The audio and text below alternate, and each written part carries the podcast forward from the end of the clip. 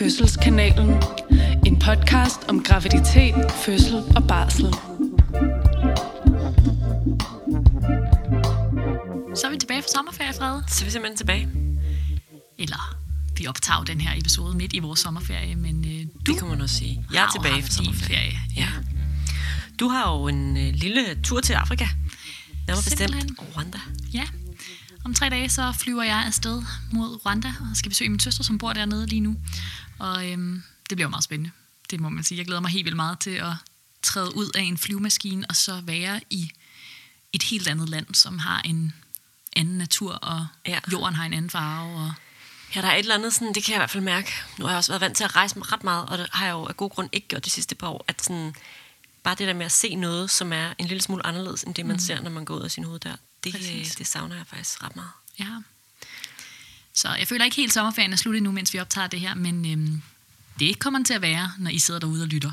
Ja, for så er vi ægte, ægte tilbage. Vi har holdt en meget, meget lang sommerferie, og der er nogle af jer, som har været så søde at skrive, hvor vi bliver af. Og det tænker vi, fordi I savner os en lille smule. Det kan vi jo godt lide.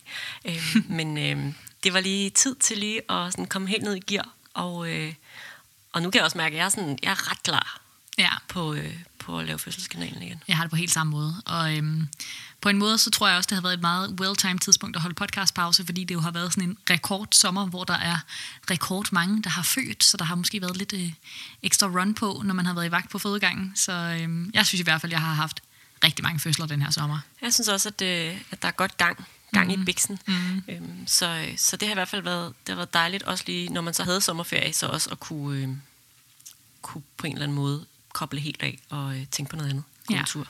Den slags. Gå en tur. Jeg har gået ret mange ture. Ej, det er dejligt. Og nu hvor vi er tilbage med frisk energi efter sådan en sommerpause, så øhm, har vi også øh, en masse nye idéer til ting, vi skal starte op her med Fødselskanalen. Og øhm, først og fremmest så tænker jeg gerne, at vi vil takke alle jer derude, der har doneret i løbet af sommerferien, hvor at vi jo ikke har udgivet nye episoder, men hvor vi stadigvæk har fået donationer ind, og det er bare fantastisk. Og øhm, vi har faktisk besluttet os for, at vi gerne vil takke alle dem, der donerer ved at lave et øh, nyt koncept, hvor vi i slutningen af hver måned udlodder en gave. Det kan være lidt forskelligt fra måned til måned, men udlodder en gave af en art til en af dem, der har doneret i løbet af måneden. Ja. Og jeg tænker, at første øh, gave, det bliver en af vores nye fødselskanalen-kopper. Yes. Ikke også? Vi har, øh, det, vi har haft to fødselskanalen-kopper, øh, siden vi startede, og nu har vi simpelthen lige øh, bestilt nogle nye, nyt design, og jeg tror, at øh, det kunne være en god gave til sådan første måneds lodtrækning. Ja, og det bliver en meget speciel gave også jo, fordi at øh, der jo kun eksisterer de to i forvejen, som vi har en hver af. Så øhm, det, er, det er få mennesker, det bliver os, der drikker kaffe af de kopper, og så hvem end der vinder denne kop. Så vi ikke helt ved, hvordan det ser ud endnu, for vi har bestilt lidt forskelligt for at finde ud af, hvad der, øh, hvad der bliver flottest. Ja, hvad der holder. Ja. Så rigtig god grund til at, øh, at donere her øh, i løbet af den næste måned, tænker vi. Ja, og så trækker vi lod i slutningen af måneden. Mm. Selv hvis man øh, har doneret før, så kan man jo overveje, om man så gerne vil have den her kop, at man skal donere igen. Det øh, synes jeg da, der er rigtig god grund til. Og øh, så kan man jo altså også stadig købe vores øh, fødselsforberedelse, som øh, ligger inde på vores hjemmeside. Så hvis man går ind på øh, fødselskanalen.dk, så vil man kunne finde øh, mere information om det, og, øh, og også kunne købe det derinde. Helt sikkert, og det er også en rigtig, rigtig god måde at støtte os på. Ja. Men nu skal vi til det, som øh, det skal handle om i dag. Vi skal til dagens episode, og øh, vi skal snakke om hud mod hud. Ja, Sådan et øh, buzzword inden for øh, fødeverdenen, føler jeg. jeg føler, at jeg siger hud mod hud så mange gange i løbet af en arbejdsdag. Og nogle gange tænker jeg sådan, er det her overhovedet et udtryk? Jeg ved ikke, hvordan du skriver det i journalen, men jeg skriver hud, bindestreg, mod, bindestreg, hud, som om det var et ord, sådan hud mod hud. Om jeg kører den helt kort, jeg skriver HMH. Åh, oh, okay, jamen Ja. den, den, den skriver jeg nogle gange, og så bliver jeg lidt i tvivl om, sådan, er der nogen, der forstår det her? Men ja. det, du vil forstå det.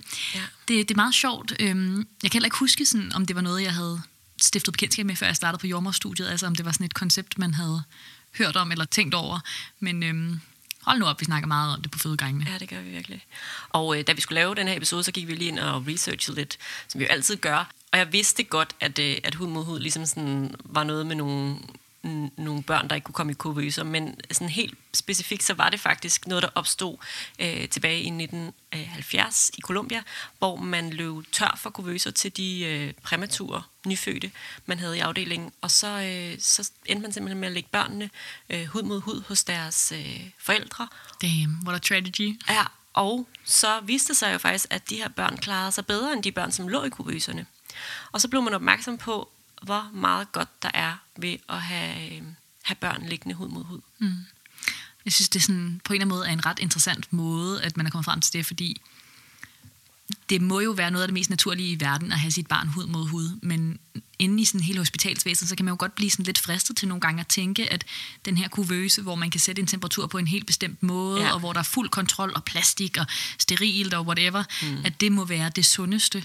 Øhm, og så er det bare så smukt at se, hvordan at kroppen jo faktisk er skabt til at have kontakt med andre kroppe. Ja, det, det er nemlig ret sådan sigende, at, øh, at det naturlige system, som, som jo altid har været øh, in place, at det faktisk jo bare er meget mere effektivt, end hvad vi øh, kan lave med al vores viden og øh, alle vores talenter. Så øh, det er på en eller anden måde bare lidt syret at kunne se det sådan in real life. Ja. Det, bare, det bare funker. Og øh, det er jo sådan lidt inspireret faktisk af kænguruerne, det synes jeg også er ret cute, altså at øh, det, det blev kaldt for kangaroo care øh, Meget i starten. cute. Det er jo sådan, det er bare meget nuttet. Og nu skal jeg ikke lade som om, at jeg er sådan en dyreekspert, men det er vist ret lang tid, at kænguru forældrene eller kængurumoren går rundt med den her kænguruunge. Altså, jeg føler, det er sådan nærmest en ekstra graviditet, hvor man Ja, det har tror barnet der. er Ret i. Så øhm, det er jo virkelig at tage det seriøst og kalde det kangaroo care. Men man kan sige, det er jo også et sådan helt vildt modstykke til det, man altid har set på amerikanske film, for eksempel, hvor at øh, børn bliver ligesom pakket godt ind, og så lagt i en øh, lille krybbe i et fælles rum, sådan så at, øh, at den, der lige er født, kan få lov til at slappe af og lige hvile sig og sådan noget. Ikke? Så det er jo sådan, Ja. det er jo fuldstændig det modsatte, og det er jo altså i høj grad også det, vi praktiserer i Danmark. Det er jo ikke, der er jo ikke nogen børn, der bliver taget væk fra deres forældre lige efter fødslen, med mindre at, øh, at der er en rigtig god grund til det, og så er det kun i så kort tid som overhovedet muligt. Mm. Øhm, Ja, vi har ikke nogen af de der vuggerum, hvor man... Altså, det sker jo stadig i film, der bliver udgivet i dag. Altså, amerikanske Jeg forstår film. det faktisk ikke helt. Nej, jeg forstår det heller ikke. Øhm, at man står og kigger igennem en glasrude, og så kan man se alle vuggerne på rad række med babyer, der ligger nede i. Det rum eksisterer ingen steder i Danmark. Altså, det, øhm, det er simpelthen også altså, dårligt. men tror du, det gør det i Behandling. USA? Jamen, det tænker jeg da, det gør. Det må det altså, næsten gøre, ikke? Det, øh, jeg føler da, at nogle af de sådan, film, jeg har set i løbet af det sidste halve år, år, som er nyudgivet, der har der været babyer i små vuggerum. Så øhm, altså, det tror jeg da, det gør. Men øh, det er så også det, jeg bygger min viden på. Meget, meget... Øh, Ja, meget fagligt funderet viden, du præcis. kan høre her. Ja. Lige præcis. Nå, det skal, det skal heller ikke handle om det, men det er bare, det er bare meget interessant. Og, ja. øh, og det er i hvert fald i Danmark øh, sådan, at, øh, at vi går rigtig meget op i hud mod hud, og øh, ser helst, at børnene ligger så meget hud mod hud som overhovedet muligt. Lige præcis. Jeg tænker måske, at vi skal tage en lille tekstbog om, hvorfor det her hud mod hud er så godt. Ja, Tekstbogen. Det anbefales, at nybagte forældre har så meget hud mod hudkontakt med deres nyfødte børn som muligt. Den direkte hudkontakt hjælper barnet med at regulere dets temperatur og dets blodsukker. Barnet får en roligere vejrtrækning og puls og et bedre iltoptag. Risikoen for infektion hos barnet falder. Der ses desuden bedre tilknytning til forældrene, og der er større sandsynlighed for et vellykket ammeforløb. det var jo nærmest sådan en, lidt en opremsning af det, som øh, hud mod hud kan. Altså, fordi det, er jo- det, er jo, det er jo virkelig mange gode ting, der sker, når man øh, ligger hud mod hud med sit barn. Ja, det er ret imponerende. Og på en eller anden måde, så tænker jeg også, at det øhm, skal ses lidt som en forlængelse af livmoren. Altså det her med, at der kommer et barn ud, som har ligget fuldstændig pakket ind i varme og tæt på et hjerteslag og øhm, kontakt til et andet menneske, som så kommer ud i verden, at det giver ret god mening, at det er godt for det barn at være i sådan lidt livmoragtige omstændigheder. Ja, det du beskriver der, det kan man jo sagtens forestille sig, at det må være rigtig trygt for et barn. Ja. Altså, at det, der er nogle dufte, det kender, der er nogle lyde, det kender. Altså, det kan jo genkende øh, stemmerne fra de sådan, mennesker, det har haft tæt på sig i løbet af graviditeten. Så selvfølgelig den, der er båret barnet, men også andre forældre. Øhm, at, at det at være i tæt kontakt med øhm, de her mennesker og kunne høre hjerteslaget stemme, nogle velkendte lugte, sådan den slags, at det, det må bare være virkelig, virkelig rart. når man kommer lige inden fra, øh, fra en sådan helt anden verden, som det jo er at ligge inde i en livmor, sådan helt omsluttet af vand og varme. Ja, præcis. Og det er jo sådan, både når man tænker på, at det er et lille barn, der er vant til det, men man kan jo egentlig også godt kende det fra sig selv, at, at det bare er rart med hudkontakt og kram og nus og så videre, at det kan virke beroligende. Jo, eller man har jo, altså, det er lavet studier på, øh, det er jo så lavet på aber, men det her med, hvad er vigtigst? Er det vigtigst at få øh, ligesom mad og, og drikke, eller er det vigtigst at, og, øh, at have kontakt til, til andre i så i det her tilfælde aber. Mm. Øhm, og, og man kan jo ikke sige, at det, at det ene er vigtigere end det andet nødvendigvis, men det er i hvert fald også rigtig, rigtig vigtigt at have mm. kontakt, hud mod hud, kontakt, kontakt til andre øh, lige, ligesindede væsener. Ja. Øhm, fordi at ellers så, så, altså, så risikerer man at dø. Så det er, sådan, det er et helt øh, basalt behov, det ja. her med at være i, i kontakt. Ja, det synes jeg er på en eller anden måde meget smukt, men også faktisk virkelig vigtigt at huske mm. på, når man får sådan et lille væsen ud, som man skal give god omsorg. Det kan være, at vi sådan skal starte med at kigge på de her, nu sagde du, det blev sådan lidt om, opremsningsagtigt, og det gjorde det samme også, men sådan de her sådan fuldstændig fysiologiske ting, man kan måle, som man har set er bedre.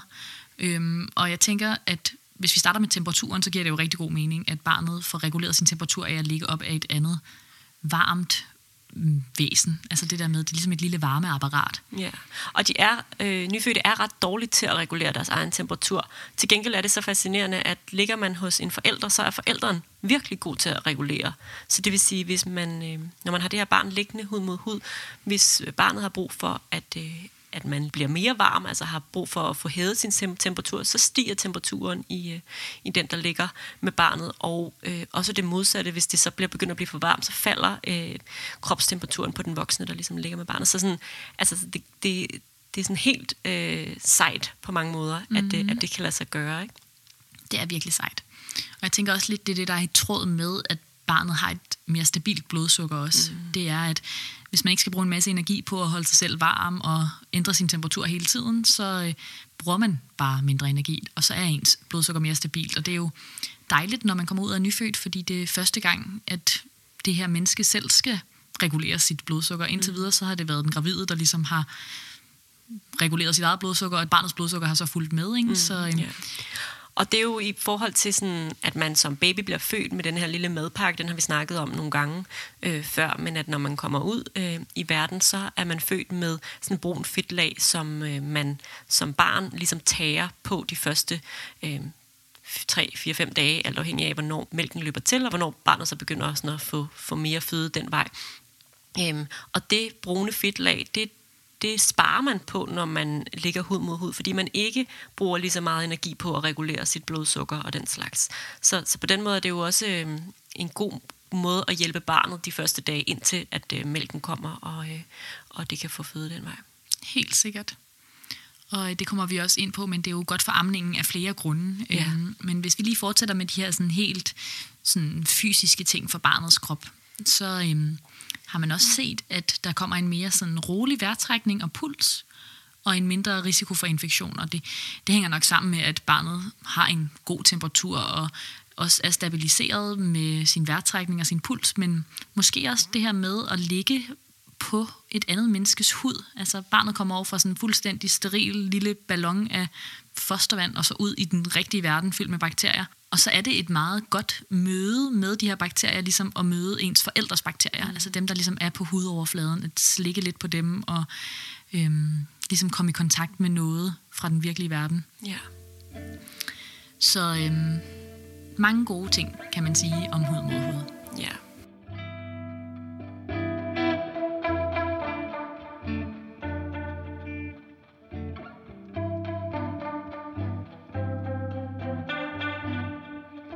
Og så er der jo et andet ting, som, som også er noget, som vi jordmøder bare sådan er vilde med, og det er det her med oxytocin. Altså, at det er også en stor spiller, når vi snakker hud mod hud. Og, øhm, og det er det, fordi det bliver frigivet, når man ligger hud mod hud, ligesom at det, det jo også gør det, når man som voksen menneske bliver kærtegnet og får nus og kram og kys og den slags, så gør et lille barn det også. Altså, så det vil sige sådan et ja, velvære, kærlighedshormon, øh, som er, er genialt for sådan en lille nyfødt, der måske er, kommer ud i verden. Og vi ved jo ikke, hvordan de små har det med at blive født, men man kan godt forestille sig, at det er en lille smule overvældende at, øh, at komme fra et øh, miljø ud i noget helt andet. Altså nu tænker jeg på det her med, at der jo er højere lyde, øh, lys på en anden måde, øh, kold luft på ens hud, mm. og sådan, at, at man så til at modvirke det, får noget, noget oxytocin og noget tryghed den vej rundt. Øhm, det tænker jeg må være en, en god start på det nye liv uden for livmoderen. Det kan jeg heller ikke forestille mig andet end. Og, og man kan jo også se på de her studier, at børnene også faktisk sover bedre. Altså at de får sådan lidt tungere søvn, og det kan selvfølgelig både være nogle af alle de andre virkninger på kroppen, som vi har snakket om, men det kan jo også være oxytocin i sig selv, som jo også giver en roligere søvn. Så øhm, det er der sikkert også mange nybagte forældre, der vil synes var dejligt. Ja. Det er godt for alle. ja. og, øh, og så, altså, når man siger oxytocin, så kan man heller ikke lade være med at snakke omkring tilknytning, fordi det er jo selvfølgelig sådan en, en sådan ret direkte afledning af det, at øh, det hjælper på tilknytningen. Øh, Altså, og både den ene og den anden vej, fordi der bliver jo også i en som forældre frigivet mere oxytocin, når man lægger hud mod hud med sit barn. Det vil sige, at, øh, at den her sådan, kærlighed til sit barn og tilknytning til sit barn, den går lettere, øh, når man har barnet tæt på sig og har barnet hud mod hud. Mm. Ja, så det er både sådan helt hormonelt, at tilknytningen bliver bedre, men det giver også mening, at det, at barnet ligesom finder ro og falder til ro op af et andet varmt menneske, hvis lyde det kender, og hvis lugt det kender, giver en tilknytning til det menneske. Og omvendt, at det voksne menneske, når man er i så tæt kontakt med et barn, lærer det barn rigtig godt at kende, og ligesom kan måske lidt hurtigere finde ud af, hvad er det for nogle signaler, der fortæller mig, at øh, barnet er sultent, eller et eller andet andet. At man ligesom bare ikke kan undgå at observere sit barn meget tættere, når man har det der liggende hud mod hud. Og det er jo virkelig en god pointe, fordi det gør jo også forældreskabet øh, lettere, altså fordi man bliver hurtigere til at, at, at lære sit barn at kende, og hurtigere til at opfange de her signaler, og derfor også har lettere ved sådan instinktivt at reagere på dem. Øhm, og det er ikke, altså man skal ikke sådan tænke, når vi nu sidder og siger alle de her ting, at hvis man føler en gang imellem, at man ikke er øh, kan aflæse sit barn, eller man synes, det er svært, eller sådan noget. Altså selvfølgelig gør man det, fordi det er jo et helt nyt væsen, og man skal jo lige lære det. Øh, så det er slet ikke for at sige, at sådan, det er sådan enten eller ting. Det kan sagtens, man kan sagtens tilbringe rigtig meget tid hud mod hud, og alligevel synes, det er svært og helt fair for det. Øh, men det bliver en lille smule lettere, er i hvert fald vores pointe her, mm. hvis man tilbringer meget tid med sit barn tæt på sig. Det føler jeg er en virkelig, virkelig god pointe, du kommer med der, Frede. At sådan, man kan se, at tingene bliver bedre og nemmere, og der er større sandsynlighed for bla bla bla, men det er jo ikke det samme som, at man ikke stadigvæk kan have et barn, der har meget svært ved amning, eller øhm, at man selv har svært ved det, eller at man har et barn, der har svært ved at falde til ro. Øhm, men det er ligesom et redskab, man kan bruge til måske at gøre det en lille smule nemmere. Og måske skal vi her efter den her forbindelse snakke lidt om, øh, eller bare lige nævne det i hvert fald. Vi snakkede sidste øh, episode, inden vi gik på sommerferie, der havde vi sådan en øh, øh, lille spørgerunde, eller hvor man kunne sende spørgsmål ind til os, og der snakkede vi øh, om et dilemma med øh, det lidt det modsatte af hudsult, altså at føle sig hudmæt, at øh, det her med at have sit barn meget hud mod hud, kan også for nogen på et tidspunkt blive for meget, eller i hvert fald føles for meget. Og, øh, og det er en altså Som helt forældre, naturlig ting. Ja, ikke for barnet, men for forældrene kan det, kan det føles øh, sådan nogen for nogen sådan lidt omklamrende. Nogle har det også, øh, især hvis de har flere børn, at så kan det godt være, at det her nyfødte barn, at det, øh, det har de det okay med at tilbringe meget hud mod hud, men at så er de også mættede, når de ligesom har, har gjort det i lang tid. Det vil sige, at de får ikke helt det samme overskud til deres partner eller til deres øh, ældre børn. Og det, øh, det er også bare for lige at anerkende, at det er jo også noget, der kan følge med, og så må man selvfølgelig finde den gode balance i det her, sådan, så man ikke øh, overruler sig selv fuldstændig for at, øh, at tilfredsstille sit barn, men at man ligesom sådan finder ud af, kan vi så kan det her barn så tilbringe mere tid sammen med en, en anden forældre, eller hvordan, hvordan gør man det, sådan, så man også har noget tid for sig selv, og sådan, mm. så man ikke øh, får sådan alt for meget sådan modstand mod at, at være i det klart. Altså, måske kan man bruge den her episode til lidt at forstå, hvorfor ens barn har nemmere ved at falde til ro hos en, og hvorfor ens barn på en eller anden måde måske, det kan jo godt føles sådan, kræver al den her ja. hudkontakt, og det kan være virkelig, virkelig svært at være i. Så kan man ligesom se for sit indre øje, at lige nu er det ikke bare øhm, hudkontakt, jeg giver til mit barn. Jeg giver varme, jeg giver omsorg, jeg giver øhm, bakterier på min hud, mm. jeg giver alle mulige andre ting. Øhm, men det er virkelig en vigtig pointe, at øhm, det også faktisk er lidt et arbejde at give alt det. Altså at det også godt nogle gange kan sådan føles, som om man har brug for en pause fra øh, alt det alt der, det kontakt. Ja, og der må man jo sige, at, øh, at selvfølgelig er hud mod hud med den, der ligesom ammer. Øh, hvis man ammer, øh, rigtig fedt, fordi det også gør noget godt for amningen. Øh, men, men hud mod hud med en person, der ikke ammer, kan være på mange måder lige så godt, altså især lige så godt for barnet. Ikke? Og så kan det godt være, at der ikke lige er noget amning, der kommer i spil der, men, men alle de andre ting, altså det her med at stabilisere blodsukker og øh, vejrtrækning og temperatur og alt det her, det kan man jo sagtens få gennem hud mod hud til en, øh, til en anden forælder. Ja, jeg plejer faktisk altid at sige til øhm, de familier, som jeg føder med, at man skal prøve at sådan tænke over, hvad for nogle øhm, mennesker, som det her barn måske allerede kender lidt inden fra livmoren. Og det, der mener jeg, de mennesker, som barnet har kunne lytte til, det kan være, hvis øh, man har mere end en forælder, eller større søskende, som har øh, larmet en del, kunne man forestille sig i løbet af sådan en graviditet, så man alligevel har stiftet lidt bekendtskab med de her lyde igennem maveskinnet.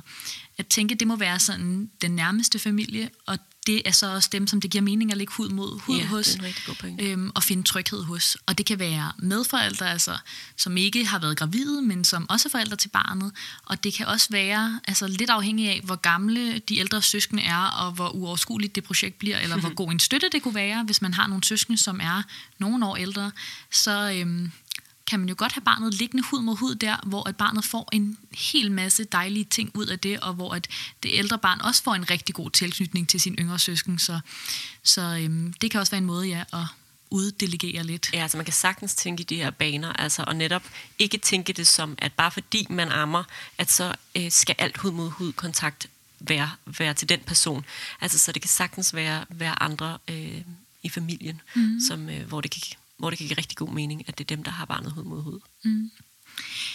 Men hvis vi alligevel lige dykker lidt ned i det her med amningen, så er hud mod hud jo faktisk virkelig, virkelig vigtigt i forhold til amning. At hvis man gerne vil have en succesfuld amning op at køre, så er det vigtigt, at det nyfødte barn ligger ret meget hos det menneske, der skal amme, fordi det her hormon oxytocin, som vi snakkede om, som kommer ved hudkontakt øh, og kærlig berøring osv., det er dejligt for barnet at få, og det er også dejligt for den voksne, men oven i det, så er det også det hormon, der skal have mælken til at løbe til. Så øhm, hvis man kan have barnet liggende der hud mod hud, så ud over alle de andre gode ting, som den kontakt gør, så gør det faktisk også, at kroppen begynder at danne mælk. Ja, i forlængelse af det, så er der det her med, sådan, når man skal opstarte en amning, så bliver der ligesom dannet mælkereceptorer sådan i den helt tidlige del. Og, øh, og de her mælkereceptorer, dem bliver der faktisk dannet flere af, jo mere man ligesom har barnet øh, liggende hud mod hud, og jo mere man lægger barnet til øh, i de første dage. Så sådan, udover at det er godt sådan til netop at få mælken til at løbe til, og for at få opstartet et ammeforløb, så er det ligesom også de her receptorer, som øh, er med til at bestemme, hvor lang og vellykket en amning man får på sigt. Det vil sige, jo mere man ligesom har barnet liggende hud mod hud, jo større er sandsynligheden også for, at man vil kunne amme øh, længe, og øh, at man vil have den tilstrækkelige mælk, der ligesom er behov for øh, længe i løbet af det her øh, ammeforløb. Ja, fordi der er sådan et vindue lige dagene efter man har født, hvor at kroppen danner alle de her receptorer. Så det er der, hvor det er sådan ekstra, ekstra mm. vigtigt. Ja. Og øhm, jeg synes bare, det er så genialt, hvordan alle de her ting spiller sammen, at, at det både gør noget godt for den krop, der ligesom skal til at danne mælken, mm. men også gør så meget godt for det nyfødte barn, øh, den her kontakt.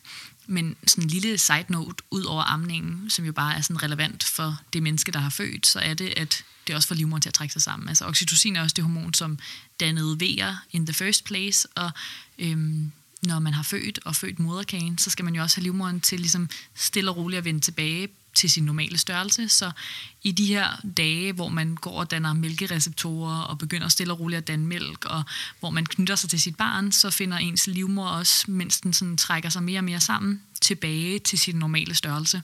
Og det er bare meget smukt. Jamen, hvor fedt er det lige. Fantastisk. Er det ikke sejt? Altså, og jeg, der er jo også sådan en ting med, at vi er ret strikse faktisk på en fødestue øh, omkring at have barnet liggende øh, hud mod hud, og den, der mm. er mhm. født i hvert fald de første to timer. Der er vi sådan, nogle gange kan man godt øh, tænke sådan, ej, jeg synes lige, min partner også skal holde det her barn. Og det må man jo selv bestemme. Det er jo ens barn, så man må gøre lige præcis, hvad der passer ind. Og hvis man synes, at det er det, der skal ske, så er det selvfølgelig det, der skal ske. Men vi som jordmøder opfordrer som regel til, at man faktisk beholder barnet hud mod hud de første to timer, for at det lige, man lige kan få den der effekt af, at det hjælper livmoderen med at trække sig sammen, så man ikke bløder så meget og den slags. Så, altså, det er jo jordmødernes yndlingshormon. Det er det virkelig. Det er også derfor, vi siger hud mod hud hele tiden på afdelingen. Fordi det er sådan en nem måde at få en masse god oxytocin i systemet. Ja.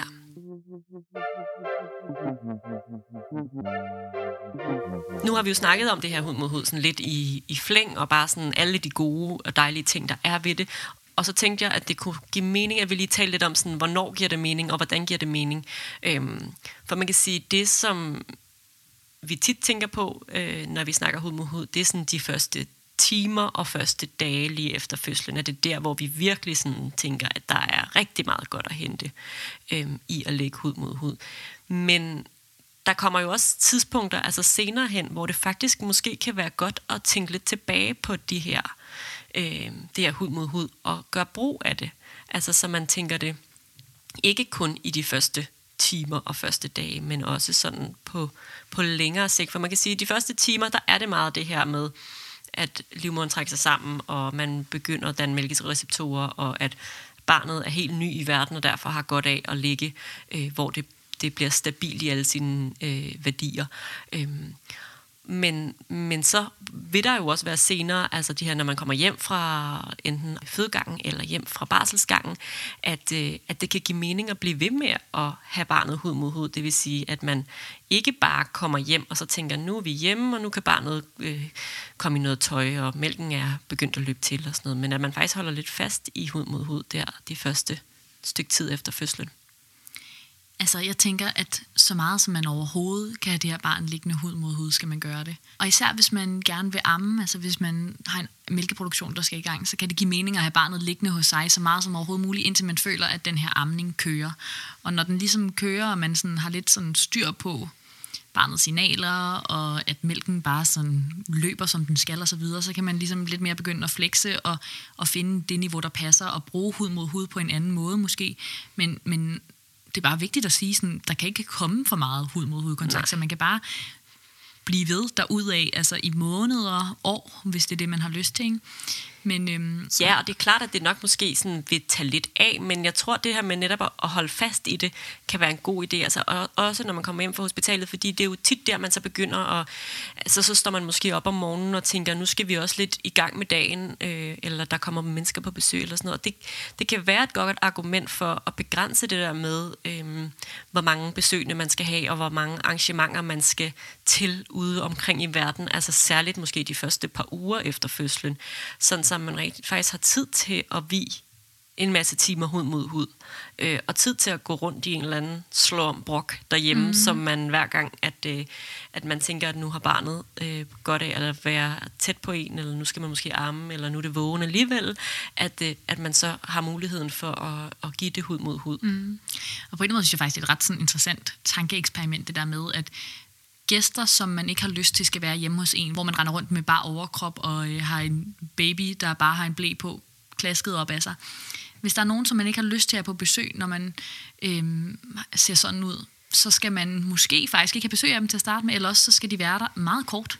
Ja. Øh, fordi at det er sådan, situationen vil se ud meget af tiden, hvis man skal give amningen de bedste omstændigheder. Mm. Ikke? Så kan der selvfølgelig være alle mulige personer, som man af en eller anden grund har et stort behov for at vise sit barn frem til, og som også har et stort behov for at se barnet og så videre. Så, så jeg er med på, at det ikke altid kan være sådan, men måske skal man sådan ligesom tænke, sådan, det her skal være så godt som muligt for, for vores nybagte familie. Hvad, øhm, hvad er egentlig årsagen til, at vi skal have de her besøg, og de skal støtte op om det, og om amningen, og om, at vi kommer os efter fødslen og så videre. Ikke? Ja, det synes jeg er en, det er en virkelig god pointe, og, øhm, og jeg tror, at og håber lidt på, at når man ligesom får sådan et godt billede af, hvad hud mod hud kan, så bliver man også mere sådan tilbøjelig til rent faktisk at udnytte det. Fordi det er jo klart, at tit, når børnene for eksempel ligger for sig selv og sover, så er de jo øh, en eller anden form for tøj på, måske en body på. Og øh, især de her helt nyfødte børn, det er ikke den altid det sjoveste at skulle tage dem ud og ind af tøj, fordi man jo bare er nybagt forældre, og de er små, og man har ikke lyst til at gøre noget, der er ubehageligt på dem. Øhm, Og børnene tænker, hvad, hvad fanden er det, du putter på? du putter på mig. Ja. Og der, øh, der tror jeg altså, det er vigtigt, at man lige hanker op i sig selv og siger sådan, af, det skal af, det der tøj. Vi skal have det af, og vi skal ind og lægge øh, øh, hud mod hud. Og der kan jo også være et argument for, at man så faktisk bare tilbringer så meget tid hud mod hud, at det ikke behøver at have særlig meget tøj på den første tid efter fødslen, fordi det, det behøver de ikke lige så snart de er inde hos øh, en hud mod hud. Men det er klart, at er man tilbøjelig til ligesom at lægge dem fra sig, øh, og især hvis det er vinter for eksempel, så bliver de jo nødt til at have noget tøj på. Så der må man lige sådan gøre op med sig selv, hvordan gør vi det godt, og hvordan, hvordan er det øh, bedst, men, men man skal endelig ikke være sådan tilbøjelig til at tænke, nu har vi lige givet det her barn tøj på, så det er nok mm. ikke så nødvendigt, fordi det er altså virkelig, virkelig mm. golden Ja. øh, at have det her barn hud mod hud. Og så kan der jo være nogle situationer, altså hvis man skal være soloforældre, og der ikke er nogen ældre søskende osv., hvor man er kroppen, der kan være hud mod hud kontakt til, så kan man jo overveje sådan, i forhold til det, jeg sagde med, hvem er sådan den nærmeste familie, hvem er de stemmer, som barnet har hørt igennem maveskinget, og man måske har øh, en god ven, eller øh, sine egne forældre, altså de nybagte bedsteforældre, altså om der er nogen der, som også kunne ligge hud mod hud hos barnet, hvor det kunne være rigtig dejligt for barnet. Så nogle besøg kan man jo også have, altså, og nu tænker jeg ikke, at man skal sådan invitere sine 20 nærmeste venner og familie, og så skal barnet gå på runde fra mave til mave. Altså det, det er også lidt et weird scenario, men, men sådan udpege et par mennesker eller en enkelt person, som måske også kunne være sådan en god radiator og øhm, spændende duft, som barnet kan lære at kende og så videre, ikke? Ja, og virkelig gøre brug af det, det her med at, at få, få nogle tætte relationer ind i det her barns liv. Ikke? Også, Ja. at, man, at det er jo også en gave både at give til de her mennesker, men selvfølgelig også en gave at give til barnet, at det får nogle, øh, nogle tætte relationer til for eksempel bedsteforældre, eller hvis man mm. har en søskende, eller en, en rigtig nær ven, eller sådan. Præcis. Øhm, at det jo er en kæmpe gave i sig selv. Ja.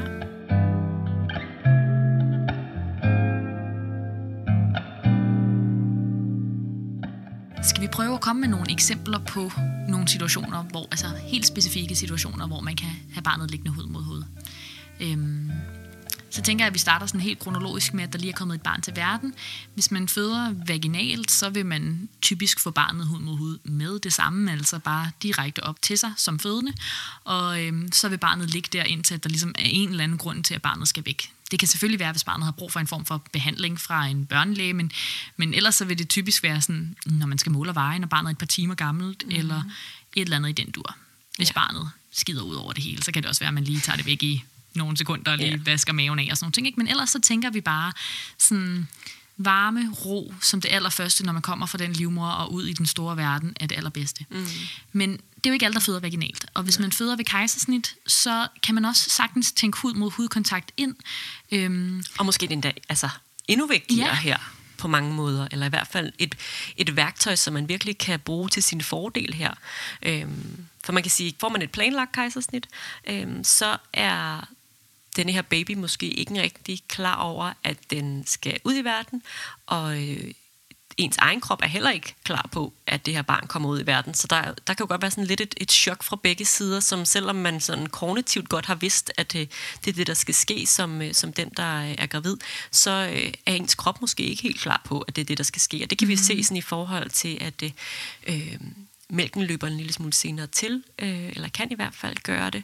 Øhm, og derfor så er det jo bare sådan rigtig vigtigt at bruge hud mod hud til på en eller anden måde at få fortalt kroppen, så nu er der faktisk et lille væsen, der har brug for, øh, for mælk, så nu skal du se at komme op i omdrejninger og Ja. få produceret noget mælk. Præcis, og at livmoderen skal trække sig sammen Ja, igen. præcis. Mhm. Hvis den har dannet vejer, så ved den jo ligesom, hvad det er, den skal, så bliver den ved med det. Men, men hvis der ikke har været en eneste V, og man så får det her planlagte kejsersnit, så er det bare så godt at have hud mod hudkontakt, så livmoderen kan blive hjulpet på den måde. Ikke? Ja. Og mange steder, så tror jeg faktisk, at man laver hud mod hud kejsersnit. Det gør man i hvert fald hos os, og det ved jeg, det gør man også på mange andre hospitaler. Så hvis det er noget, man er interesseret i, så... Øhm, Kan du så beskrive lidt, sådan, altså, vil man få det. hvordan det ser ud? Det kunne jeg da nok godt gøre. Altså det, det som oftest vil ske, er, at øh, man som jordmor tager imod barnet, øh, og så bringer det over øh, til den, der har, øh, har født, og, øh, og lægger det op på brystet. Og det er jo sådan, når man ligger til et kejsersnit, så ligger man ret meget ned. Altså man ligger fladt på ryggen, hvor at når man øh, lige er født, så ligger man som regel sådan lidt altså med et hævet hovedgær. Øhm, så, så barnet vil ligge sådan hen over brystet og sådan lidt ned mod halsen. Og så, øhm, så vil der som regel sidde, øh, hvis man har en partner eller en øh, pårørende med til det her øh, kejsersnit, så vil der sidde øh, sådan en ved siden af en, og måske lige holde en hånd på barnet, fordi man jo øh, har sine armene liggende sådan ud til siden, så man kan jo ikke på samme måde sådan holde, holde barnet. Øhm, når vi laver de her hud mod hud kejsersnit, så sørger vi for, at øh, anestesien ligesom sætter det overvågning, man nu engang har på sig, øh, sådan lidt øh, smarte steder, sådan så at der ikke er for mange ledninger i vejen. Men der er selvfølgelig en lille smule ledninger, vi lige sådan prøver at få mm. flyttet lidt rundt på og sådan.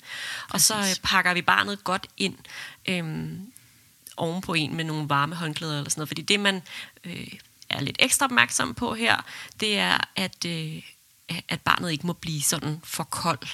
Øhm, og så, øh, så ligger man der indtil man ligesom kommer over i en seng, når man er færdig mm. øh, opereret og kommer, kommer over på opvågningen. Ja. Der er også nogen, der, der øh, har lyst til sådan at se kejsersnittet.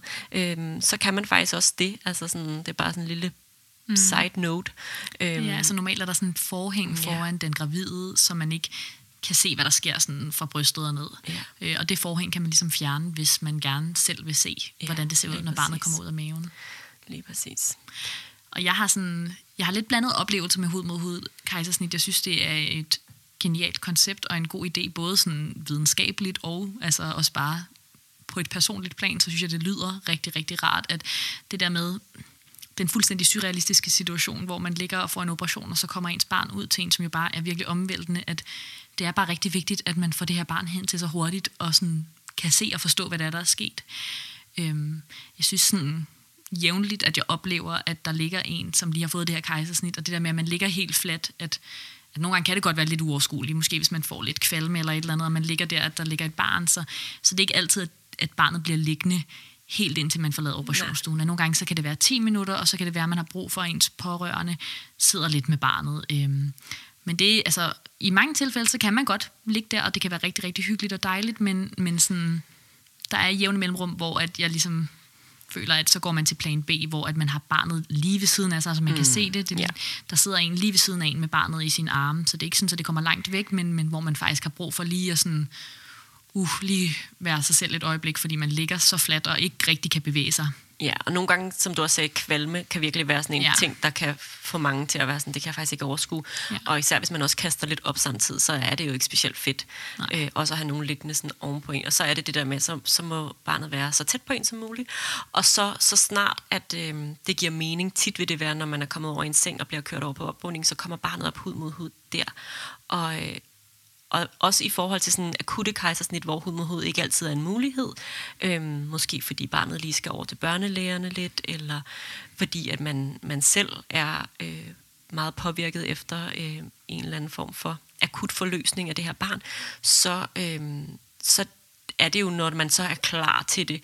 Og så skal man bare huske, at det er jo aldrig for sent at ligesom lave den her form for hud mod hud etablering, eller det her genskabe det her øjeblik, som normalt vil finde sted på en fødestue, hvor man får barnet op til sig. Det vil sige, så er det måske på opvågning, eller når man kommer ned på barselsgangen, hvis man for eksempel har været i fuld narkose under kejsersnittet, og dermed ikke rigtig er sådan helt ved sine fulde fem. Øhm, altså det er der, man gør det. Altså, og så gør man måske en død ud af at gøre det til et rigtig fint øjeblik, hvor man mm. møder sit barn og får det ind hud mod hud, mm. og, øh, og kan ligesom have den der oplevelse af, nu fik jeg mit barn op til mig. Mm. Så det kan godt være, at det er lige sådan lidt for skudt, men, øh, men det er jo stadigvæk sådan en, et, et stort øjeblik, og også øh, ja, en rigtig fin tidspunkt så at begynde på det her hud mod hud. Ja, så vi gør det ligesom så tidligt, som det kan lade sig gøre. Og nogle gange så er der pauser, fordi der lige opstår en eller anden situation, hvor man ikke kan have den her kontakt, mm. og nogle gange så får man det ikke fra start, og så bliver det lidt senere, øhm, hvis der opstår en eller anden akut situation. Ja. Men, øhm, men det er en prioritering, og det er min oplevelse, at det egentlig er det på alle fødegange i landet. Det er sådan lidt forskelligt, hvad der er af sådan rutiner og... Ja. Øhm, også bare sådan faciliteter til at holde den fødende og barnet sammen. Øhm, nogle gange så har man jo den uheldige situation, at der sker et eller andet akut med barnet, som har brug for noget hjælp over på neonatalafdelingen, og der samtidig sker noget akut med den, der har født, som har brug for noget hjælp på fødegangen. Og så vil der være tid, hvor man ikke kan være i det samme rum heller. Øhm, og så er det bare det ekstra vigtigt, at få så meget hud mod hudkontakt som muligt bagefter. Ja, og det er jo så også der, hvor man for barnets skyld så kan øh, initiere hud mod hud med en anden forælder eller mm. en, øh, en anden pårørende. Så sådan, så vil det være det, der sker over på, øh, på neonatalafdelingen, at så, øh, så får man ligesom det sat i værk derover. Og det er de vildt gode til, altså at gøre rigtig hurtigt. Det vil sige, at så snart at man ligesom tænker, nu er barnet stabilt, og ligger måske med nogle, altså noget overvågning på, og man får måske faktisk også øh, noget CPAP, som er sådan en lille modtryk på deres vejrtrækning. Men selvom de har alt det, så kan de stadig godt ligge hud mod hud. Så kommer de over øh, og ligge på, en, øh, på et bart bryst eller bare brystkasse, og, øhm, og så, øh, så vil de være der indtil, mm. at man ligesom kan blive genforenet med, med det barn. Ikke? Og så, jeg synes, det er meget interessant, det du siger med sådan alle de her ting på neonatalafdelingen, fordi man kan sige, alle børn har god fordel af hud mod hudkontakt, men, men det er jo klart, at hvis barnet har nogle udfordringer, når det bliver født, hvis det har lidt svært ved lige at omstille sig til at øh, komme ud og skulle trække vejret selv, og selv føre blodet rundt i systemet osv., så, videre, så er det jo faktisk endnu vigtigere at få den her hjælp, fordi så er det fordi man har nogle udfordringer, som man skal have hjælp til også. Og, øh, og det tror jeg, der er mange forældre, der godt kan have lidt svært ved det der med, at man kommer over på en neonatalafdeling, og, og så har man bare set for sig det der amerikanske billede af, øhm, af kuvøsen, hvor et barnet ligger inde, og alting er tilkoblet maskiner, og der er styr på det hele. At, at det er noget så basalt som at ligge over hos en af ens forældre hud mod hud, hvor man jo kommer til at ligge lidt mere sådan sammenklemt, og hvor at man måske kommer til at ligge på en af de der slanger sådan lidt, men hvor det stadigvæk bare er den bedste måde at ligge på.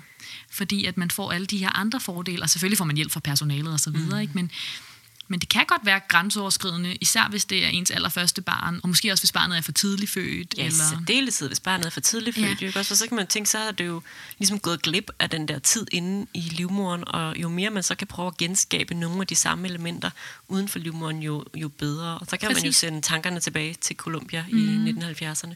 Men jeg kan godt forstå, hvis man som sådan helt ny forælder tænker sådan, mm, hvordan skal jeg lige overhovedet løfte det her barn, og hvordan rykker ja. jeg rundt på det, og hvordan skal jeg ligge mig, når jeg ligger med det her barn barn, at det, det tager selvfølgelig lidt tid at lære, men altså det kommer man til rigtig hurtigt at blive rigtig god til. Ja, det er jo derfor, der findes neonatalsygeplejersker. Det er jo for, at man kan lære sådan nogle ting.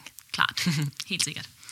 Øhm, og nu har vi jo både sådan været lidt inde på helt almindelige fødsler og fødsler, hvor der opstår komplikationer osv. Og, og jeg tænker, at det er ret vigtigt at sige som nybagt forældre, ligegyldigt om man øh, selv har født, eller man er medforælder, eller hvordan og hvorledes, at det faktisk også mindsker ens risiko for en efterfødselsdepression at have hud mod hud kontakt til ens barn. Og det øh, er der nogle forskellige grunde til. Det, øh, er meget i tråd med mange af de ting, vi har sagt, at hvis man har en god tilknytning til barnet, altså hvis man har lært det signaler at kende, og man føler sådan, at det her, man kan mærke, at det er ens barn, og man lærer det at kende hurtigt, at det giver en bedre start på forældreskabet. Men den her sådan, oxytocinproduktion i ens eget system gør også, at man er mere rolig selv, og har mindre stress i kroppen, og øhm, så gør det også, at man, altså, man også selv sover bedre, så det er ikke bare barnet, der sover bedre. Altså, jeg plejer tit at tænke, at sådan, nybagte forældre jo sjovt nok ikke kan sove, sådan som de plejede at gøre, før de fik et nyfødt barn, og det er kortere perioder og færre timer, end man plejer, men at søvnen til gengæld nok har en lidt bedre kvalitet, fordi man har så meget hud mod hudkontakt.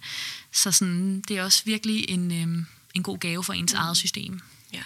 Måske skal vi her også lige slå et øh, lille slag for hud mod hud sådan på sigt. Altså det her med at øh, ikke bare gøre det øh, i starten øh, af sit barns liv, men faktisk bruge det lidt som sådan et, et værktøj øh, igennem sin børns liv. Altså det vil sige, at øh, så længe man ammer, så kan man jo opleve, øh, at øh, produktionen i perioder måske ikke er tilstrækkelig. Det vil sige, at man har sådan en fornemmelse af, at, øh, at der faktisk ikke er en helt nok mælk til øh, det behov, som ens barn har. Og der kan man virkelig sådan tænke hud mod hud igen. Altså, hvordan kan jeg hjælpe min produktion med at stige? Det kan jeg ved at lægge hud mod hud med mit barn. Så der kan man godt sådan tage fat i det her hud mod hud, selvom man måske øh, er ens barn blevet seks måneder gammelt, og øh, at man ikke sådan tænker så meget i det øh, længere, men oplever man så, at, øh, at der opstår problemer i amningen, øh, så kan man tænke sådan, okay, godt, så, øh, så tager vi nogle dage, hvor vi bruger rigtig meget tid under dynen hud mod hud, for ligesom at hjælpe produktionen til at komme op i omdrejninger igen.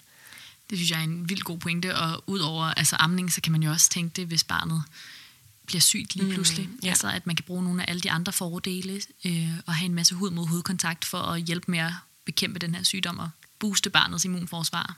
Ja, og også bare hvis der sker ting altså i barnets liv, så en ting er det her sådan rent fysiologiske, men jo også det her med, at det er oxytocin-frigivende hos barnet, det vil sige, hvis der øh, sker noget, noget voldsomt, altså hvis man, det ved jeg ikke, øh, er ude for en eller anden ulykke som barn, altså noget, der, noget, der gør rigtig ondt, eller det, det sker jo tit med de her børn, at de på et eller andet tidspunkt øh, falder og slår sig, måske mm. lidt mere end bare sådan sædvanligt, at, øh, at man kan bruge øh, hud mod hud i sådan nogle situationer, hvor barnet har brug for ekstra tryghed, øh, eller brug for altså ekstra sådan omsorg og, og oxytocin er også en lille smule smertelindrende. Altså så sådan, hvis man har et barn, der har ondt, det kan også bare være, at man har et barn med maveproblemer, altså et barn, der har ondt i maven, så tænk sådan, okay, godt, hud mod hud, så vi lige kan, kan se, om vi kan lindre lidt på det. Mm. Øh, og også, det kan også være sådan emotionelle omvæltninger. Altså, øh, jeg tænker meget sådan, når man som barn skal øh, være storsøskende eller blive storsøskende, altså hvis man får øh, et, et til barn, og, øh, og den her omvæltning fra at være øh, ene barn til lige pludselig at, øh, at have en søskende, at det kan jo godt være vildt voldsomt øh, for sådan en lille væsen, at der kan man også bruge hud mod hud, øh, sådan så man tænker godt... Øh, det, det gør vi lige lidt ekstra af, sådan så man får den der sådan soothing øh, fornemmelse af at være tæt på sine forældre og, øh, og lægge hud mod hud hos dem. Ja, vi andre har også brug for hud mod hud, som helt voksne mennesker. Nej, 100 p. øhm, jeg tænker, at vi er ved at være omkring sådan alle de dejlige ting, man kan bruge hud mod hud til, og hvorfor at det sådan er så ufatteligt skønt at have hudkontakt til andre mennesker.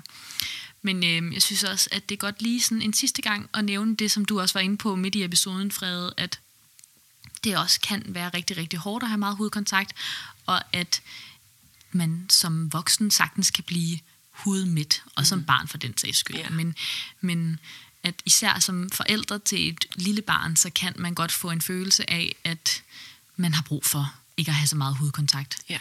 Øhm, og øh, som du sagde, så snakkede vi om det i sidste episode, og hvis man selv oplever det, så kan det være, at man skal gå ind og lytte lidt til det. Øh, men vid, at når man så gør det, og man synes, det er rigtig hårdt og krævende, at så kommer der så mange gode ting ud af det. Så det er virkelig en god investering. Ja, og så tænk kreativt. Altså tænk over, hvordan kan man som familie bedst aflaste hinanden, og, øh, og hvordan gør man det på en god måde for alle øh, involverede partnere. Altså nu tænker jeg på, at der kan være flere forældre, og der kan være flere søskende, mm. og, øh, og der kan være forskellige behov, og at man skal på en eller anden måde finde ud af, hvordan, hvordan gør vi det bedst for fællesskabet. Altså så øh, er man et sted, hvor man er virkelig hudmæt og har en svært ved det.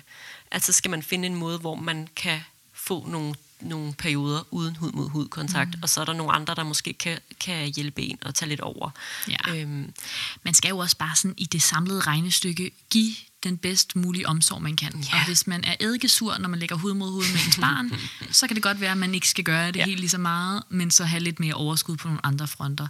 Så det er jo ikke helt sådan, klart. at øh, hvis man kan lægge hud mod hud 24 timer i døgnet, så er man den bedst tænkelige forældre. Det er ikke nødvendigvis sådan, det skal ses, men øh, det er bare et skide godt værktøj. Ja, det er vel i virkeligheden det. Og little tip øh, i slutningen, så tænker jeg, at øh, hvis man snart skal ind og føde på en fødeafdeling, det kan give mening. Vi har jo hospitalskjorter til den fødende, men hvis man ikke har lyst til at have sådan en på hele tiden, så have øh, noget tøj med nogle knapper foran. Også måske, hvis man skal være medforældre. Altså have en skjorte på med nogle knapper, eller en kimono med nogle knapper, eller en cardigan, whatever. Et eller andet, som man kan sådan åbne lidt op.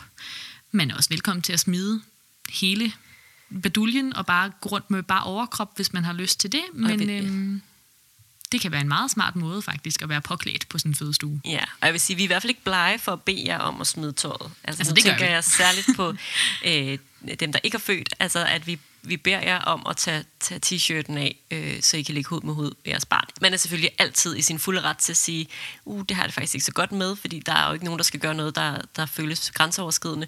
Men, øh, men man vil nok blive spurgt til det i hvert fald. Jeg tænker især, hvis man er en lille smule blufærdig, eller hvis Ja. det er lidt en kølig efterårsdag, eller whatever, så øh, kan det være en god idé at have et eller andet på. ja, mm. morgenkåbe. Et eller andet, Præcis. der giver mening. Præcis. Yes, Så men er klar. Øh, så fik vi simpelthen optaget øh, efterårets første episode. Det gjorde vi. Det var dejligt. Det var faktisk dejligt. Mm. Det var godt at være tilbage. Vi øh, håber på et efterår fyldt med rigtig mange gode episoder. Bliv ved med at skrive ind til os, hvis I har ting, I tænker, ui, hvorfor snakker I ikke noget mere om det? Så, øh, så skriver vi det på listen. Mm. Øh, det er I virkeligheden virkelig gode til, altså i forvejen, men, øh, men hvis du sidder derude og ikke har gjort det endnu, og har en eller anden mm. brandgod idé til et emne, så skriver du bare. Præcis. Der er mange, der skriver sådan, jeg ved ikke, om man må foreslå, og det må man, Det må man rigtig gerne. meget gerne. Ja, altså vi har en lang liste med emner, så der kommer masser af episoder, og det er heller ikke sikkert, at, øh, at fordi man skriver til os, så kommer episoden i næste uge. Det kan vi faktisk måske nærmest garantere, at den ikke gør. men, øhm, men vi er så glade for de gode idéer, og så, øh, så kommer det nok på et eller andet tidspunkt. Yes. Og så kommer der en øh, fødselshistorie næste uge. Mm. Og så lyttes vi ved til en regulær episode ugen efter.